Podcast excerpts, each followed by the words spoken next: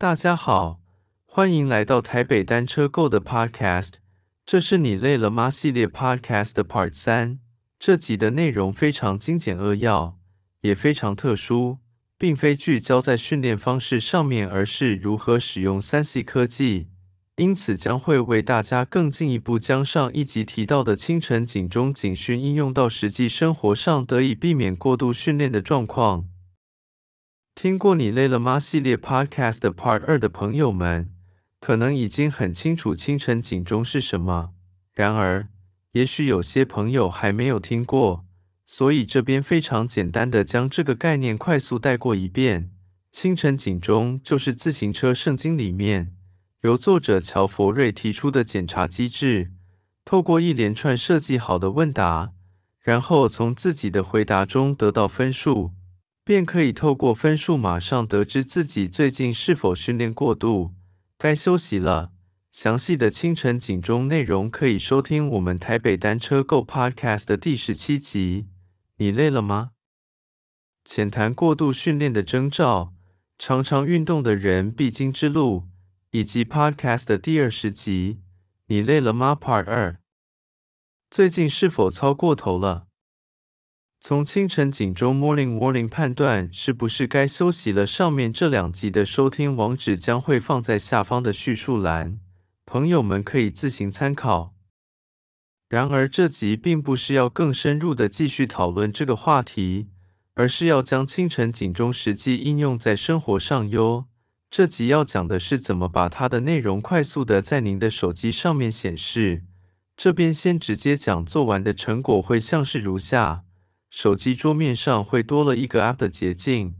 为了简化，下面继续说明这个 App 的捷径，就简称它为清晨警钟捷径吧。如果朋友们按照之后的说明，在手机建立好清晨警钟捷径之后，只要点开清晨警钟捷径。就可以直接在网页看到已经自动翻译为中文的清晨警钟问题。如此一来，以后朋友们在早上要进行训练之前，就可以很快速点选开来这个清晨警钟捷径，快速的看一下清晨警钟的多个问题。因为已经是翻译为中文的版本，所以用眼睛快速扫描过一遍，不用一分钟就可以看完了。马上就可以知道得分是否为七分以上，或是刚好七分，表示有可能训练过度。如果连续三天以上都是七分，或是超过七分，都显示可能为训练过度，就可以考虑额外休息一天，让身体恢复。长期下来才能保持身体健康。运动毕竟是一辈子的事情，所以额外休息一天换来未来长久的永续经营，很划算的。在开始之前，小弟先提供大家一个网址，这个网址就可以自动把清晨警讯的英文网页自动的翻译成中文。这个清晨警讯的网址会放在下方叙述栏给大家，等等的教学都会用到哦。下面就先来介绍 iOS 手机如何把这个清晨警钟捷径加入到手机的桌面上吧。首先，请打开您的 iPhone 内建的网页浏览器，也就是 Safari。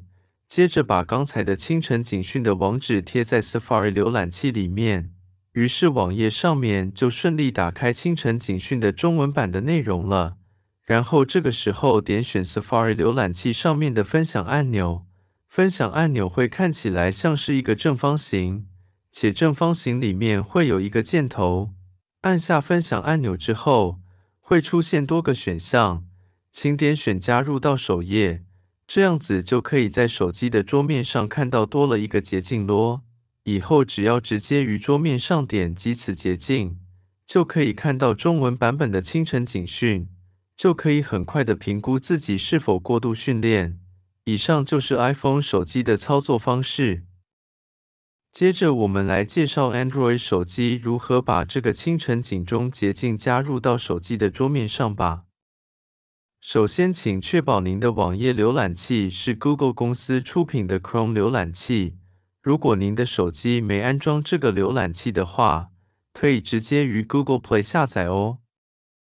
然后，一样把刚才的清晨警讯的网址贴在 Chrome 浏览器里面。如此一来，就可以打开中文版本的清晨警讯网页，接着点击 Chrome 浏览器上面的目录按钮。目录按钮的长相会像是三个点点点，且位置会在画面右上方。点开目录之后，就可以发现一个选项叫做“加到主画面”。如此一来，就可以在手机的桌面上看到多了一个捷径咯。以上就是 Android 手机的操作方式。这一集的内容主要是在于如何利用 3C 科技来帮助我们的训练更加的顺利。不只是我们需要随着资讯科技的进步来帮助训练，即便是自行车训练圣经的作者乔佛瑞，也在他的书本里面提到，善用资讯科技来协助训练是很重要的。跟大家一起共勉之哦。这一集 Podcast 介绍的内容大致上就是这样，希望对大家能有帮助。上面的参考资讯都来自于网络上的资讯，力求自身能够亲自验证过，而不是纸上谈兵，并且尽可能的不要掺杂太多我个人的想法，力求整个内容能比较客观。今天台北单车购的分享就到这边，谢谢你的收听。